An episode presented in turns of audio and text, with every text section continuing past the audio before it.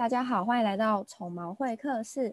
那台湾最近受到新冠肺炎疫情的影响，我想应该很多饲主很担心要如何保护自己家的毛小孩。那所以我们今天的主题呢，要来聊聊疫情中怎么保护毛小孩。那我们今天邀请到兽医讲讲话的医师，然后请他帮我们传达正确观念给饲主。来，让我们欢迎一下兽医讲讲话。主持人好，然后各位观众好。我是蒋明轩医师，我我现在目前是在那个 Moment 宠物健康照护担任那个兽医师。很多人也担心，就是毛小孩如果不小呃不不小心染疫了，会不会再回传传染给主人这样的部分？这个部分目前也还没有没有没有记载到有这样子的状况发生，就是那八十几只狗或者一百一十只猫，他们没有在呃在。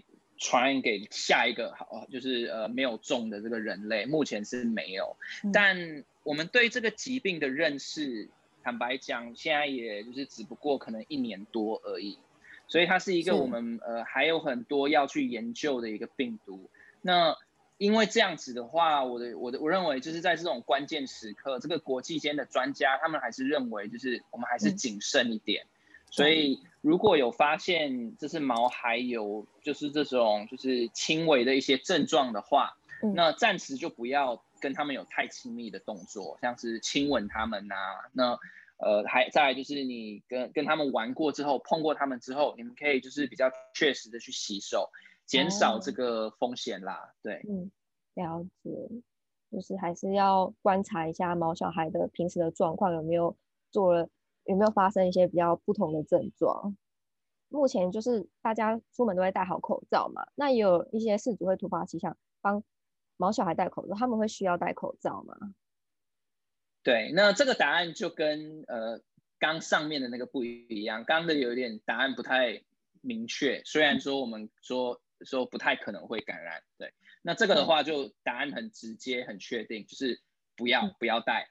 好，为什么呢？呃，猫跟狗它们比较特别，就是我们人类运动的时候，很热的时候会流汗嘛，对不对？嗯。那不知道大家有没有发现，其实你不会看到你的狗跟猫就是流的满身大汗，因为它们那个排汗的系统的话，它们流汗只有在脚掌会排汗。嗯。那它们大部分排汗的方式其实是透过它们的舌头跟它们的嘴巴，它们会喘气。嗯 那把热气把它吐出来，那这是他们主要的散热的方式。那你如果用一个口罩把它嘴巴整个这样盖起来的话，那它这个热气就吐不出来啊。那吐不出来的话，它体内的温度就会升高。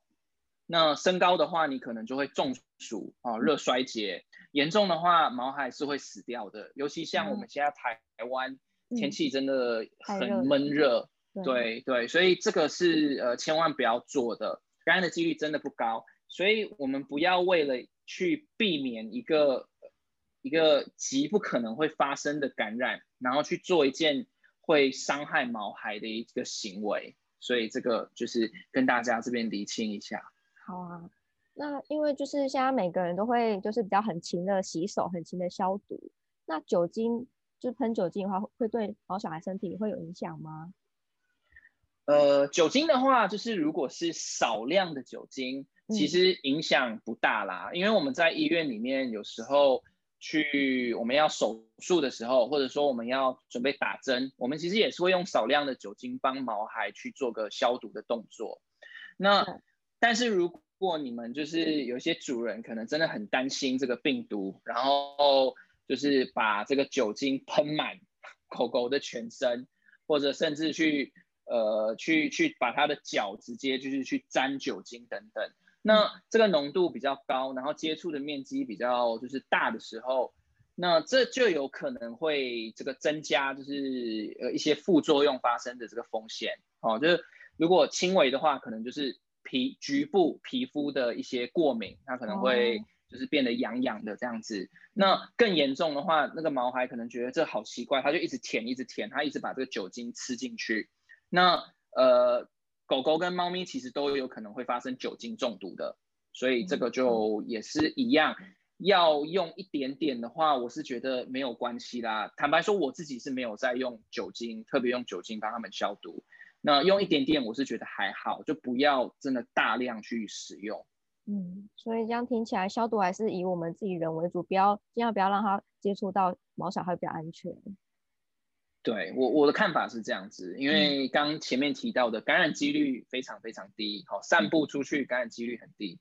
那去用这些动作，我自己的看法，我是觉得是有比较多余啦，对。嗯、但可以理解到，就是说，就是家长想要保护，就是呃全家想要保护毛小孩，可能想要用一点。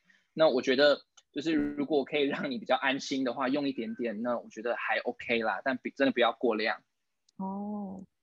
好，那就是疫情期间啊，那兽医讲讲话有什么小 tip 可以保护毛小孩呢？